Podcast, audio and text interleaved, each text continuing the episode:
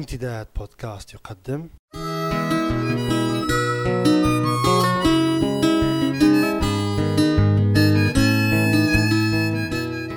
رسالة من لندن. مع جمعة بوكليب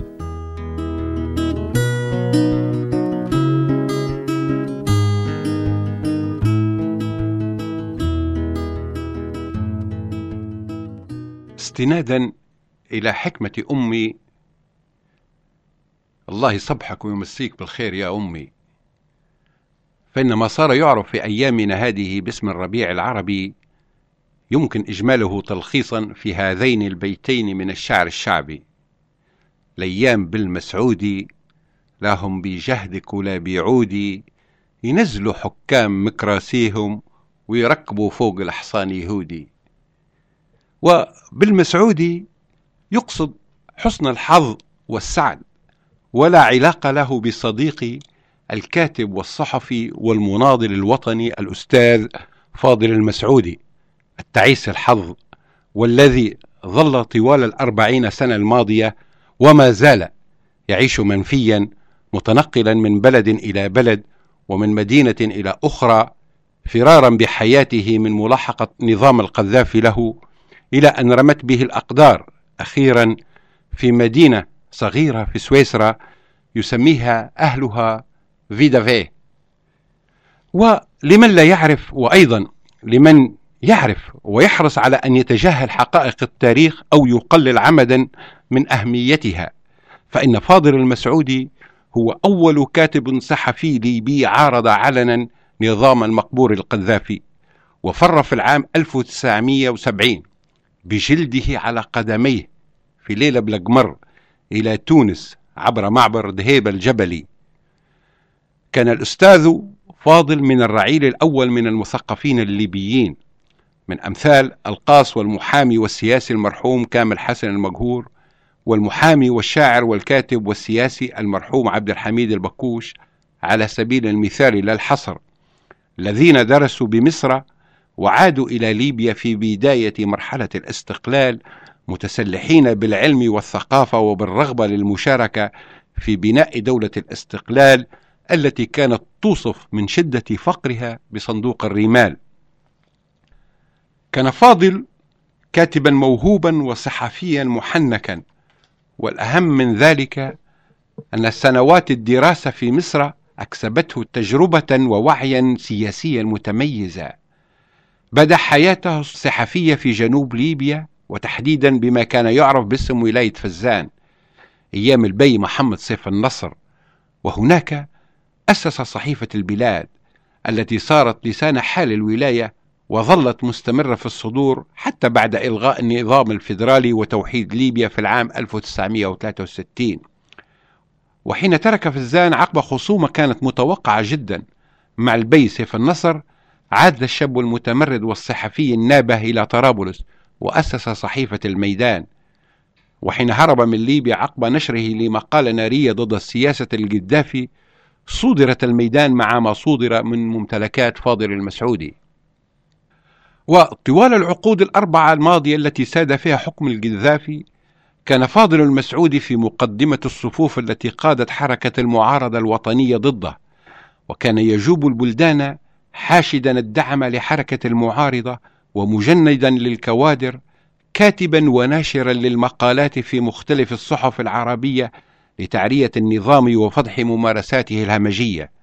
ورغم ثقل المنفى والغربة والسنين على كاهله ظل الأستاذ فاضل المسعودي نشطا متيقظا في خندقه راصدا لتحركات العدو ومنبها ضد نواياه ومحرضا ضد الخراب الممنهج الذي كان يمارسه على مقدرات الوطن ومستقبل أجياله. الغريب أنه لدى نجاح الثورة الشعبية في ليبيا وانهيار نظام المقبور القذافي وعلى عكس ما حدث في ثورتي تونس ومصر طفت على سطح الأحداث في ليبيا أسماء ووجوه كطفح غريب على جلد الوطن وكأن السماء ألقت بهم علينا في ليلة دامسة فلما أصبح الصبح رأينا هذه الكائنات الغريبة تصول وتجول أمامنا في شكل وزراء وقادة أحزاب ومجالس محلية وقادة فرق عسكرية. وبدلا من أن يتم تكريم الأستاذ فاضل المسعودي وأمثاله من الرجال المناضلين تم تجاهلهم كلية. وكأنهم لم يتواجدوا على خارطة النضال ضد الفاشية القبلية العسكرية في ليبيا ولم يتجرأ أحد من هذه الكائنات الغريبة التي ركبت موج الأحداث على الإشارة ولو بإصبع خنصر إلى هذا الشيخ الكهل والمعارض الذي قضى أكثر من نصف عمره في محاربة القذافي والسبب واضح وهو أن هذه الكائنات الغريبة يهمها جدا ألا يظهر على الخشب رجال من معدن الأستاذ المسعودي وبتاريخه النضالي. والحقيقة أن الكائنات الغريبة التي ظهرت لتتولى مقاليد أمور ليبيا وشعبها لا تختلف كثيرا عن كائنات الكاتب الصحفي المرحوم أنيس منصور التي ظهرت في مقالاته التي كان نشرها في أواخر الستينيات وأوائل السبعينيات من القرن الماضي في الصحف المصرية تحت عنوان مثير وهو الذين هبطوا من السماء. ثم نشرها في كتاب كبير الحجم بنفس الاسم. في تلك المقالات ظل أنيس منصور يلاحق بالرصد والمتابعة وطول نفس عجيب القصص والوقائع التي كانت تتحدث عن كائنات من العالم الخارجي أي من خارج نطاق كوكبنا الأرضي لا تختلف عن البشر. وأذكر أنني في العام 1970 حضرت محاضرة لنفس الكاتب في المركز الثقافي العربي في أول زيارة له إلى ليبيا حيث ظل يتحدث لأكثر من ساعة ونصف عن الذين هبطوا من السماء. وفي ذلك الوقت ورغم صغر سني كنت لا أصدق ما كان يحكي لنا عنه أنيس منصور. لكني الآن وبعد مرور أربعة عقود على تلك المقالات بدأت أصدق وجود كائنات بشرية أخرى تعيش في كواكب بعيدة عن عالمنا الأرضي وتملك من القدرات والإمكانيات ما يجعلها قادرة ليس فقط على الوصول إلى كوكبنا الأرض والعيش بيننا بل قادرة على أكثر وأسوأ من ذلك. ومن لا يصدق عليه فقط أن يلقي نظرة ولو خاطفة على الكائنات التي تعتلي موج الأحداث في الساحة الليبية في مرحلة ما بعد القذافي. وأنا شخصيا لا يقلقني أن يحدث ذلك في ليبيا أو في غيرها من البلدان العربية الثائرة أو التي في طريقها للثورة للإطاحة بالأصنام واستعادة آدميتها المسلوبة. لكن ما يقلقني حقا هو تجاهل الشعوب العربية الثائرة في خضم الثورة لقيمة نضالية وإنسانية نبيلة اسمها الوفاء. وحتى نلتقي مجددا أقول لعمي وصديقي وأستاذي فاضل المسعودي ولأمثاله من المناضلين الذين ضحوا بالغالي والنفيس في سبيل مجد أوطانهم وحرية شعوبهم ألا تغتموا ولا تحزنوا لما تتعرضون له من نكران لأسباب ثلاثة.